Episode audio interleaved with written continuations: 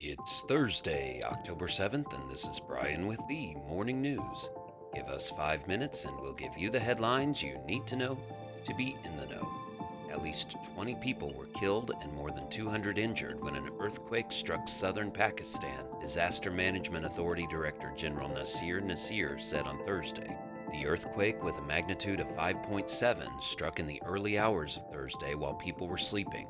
Rescue workers said the dead were mostly women and children.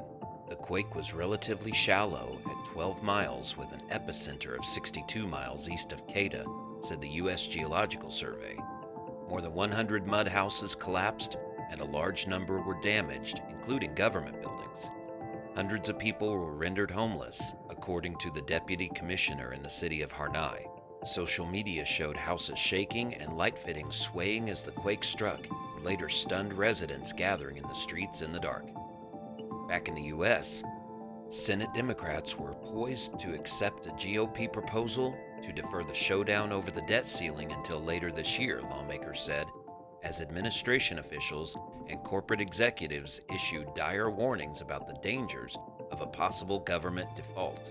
The proposed agreement would extend the debt ceiling into December, provided the Democrats affix a dollar amount to the debt level. A deal could pave the way for a procedural vote in the Senate soon, to be followed by final passage sometime later this week. The House will still have to pass the legislation, which is expected to be signed into law by President Biden. Treasury Secretary Janet Yellen has warned that her department is likely to exhaust its cash conservation measures by October 18th if Congress doesn't act, saying Wednesday at a White House meeting that the country is staring into a catastrophe. The breakthrough on Capitol Hill came ahead of planned Senate procedural vote on suspending the debt ceiling through mid-December 2022, which Republicans were expected to block. Democrats briefly called a recess while they weighed the offer from Senate Minority Leader Mitch McConnell, who said the overture was intended to protect the American people from a Democrat-created crisis.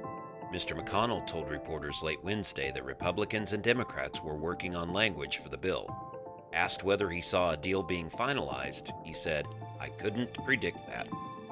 In other news, a fight between students ended in gunfire at a high school in Arlington, Texas, leaving one in critical condition and three others injured. The shooting Wednesday at Timberview High School between Dallas and Fort Worth began as a fight between a student and someone else in a classroom that involved a gun, police said at a news conference. "This is a student who got into a fight and used a weapon," said Kevin Colby, an assistant police chief with the Arlington Police Department. The suspect, Timothy George Simpkins, 18 years old, initially fled the scene and later turned himself in at the police station with his attorney. Mr. Simpkins will be charged with 3 counts of aggravated assault with a deadly weapon. Officials said they recovered a .45 caliber handgun in the streets of Grand Prairie that they believe may have been used in the shooting. Mr. Colby said 2 of the people injured sustained gunshot wounds and 3 victims were students. 3 people were taken to the hospital and a 4th, a pregnant woman who fell during the chaos, was treated at the scene for a minor injury. And items belonging to the Capone family will go up for auction in Sacramento, California on Friday. The items range from personal photographs to firearms to pocket watches and jewelry, as well as furniture and kitchenware. Al Capone's platinum and diamond Patek Philippe pocket watch is listed for $25,000 to $50,000, while his favorite Colt 45 pistol is estimated to fetch $100,000 to $150,000. Diane Capone, the second of Al Capone's 4 granddaughters, said the decision to sell the items was based on her and her sisters getting older, as well as the increasing threat of wildfires to their home in Northern California. She said she hopes these items will reveal the human side of her grandfather instead of the ruthless violence that plagued Chicago in the 1920s, for which he has become infamous. Now you know, and you're ready to go with the Morning News. These headlines were brought to you today by Podmio. Start your podcast easily at podmio.com, the world's #1 podcast hosting. Subscribe to this daily morning brief on Spotify, Apple Podcast, themorningnews.com. Thank you for listening.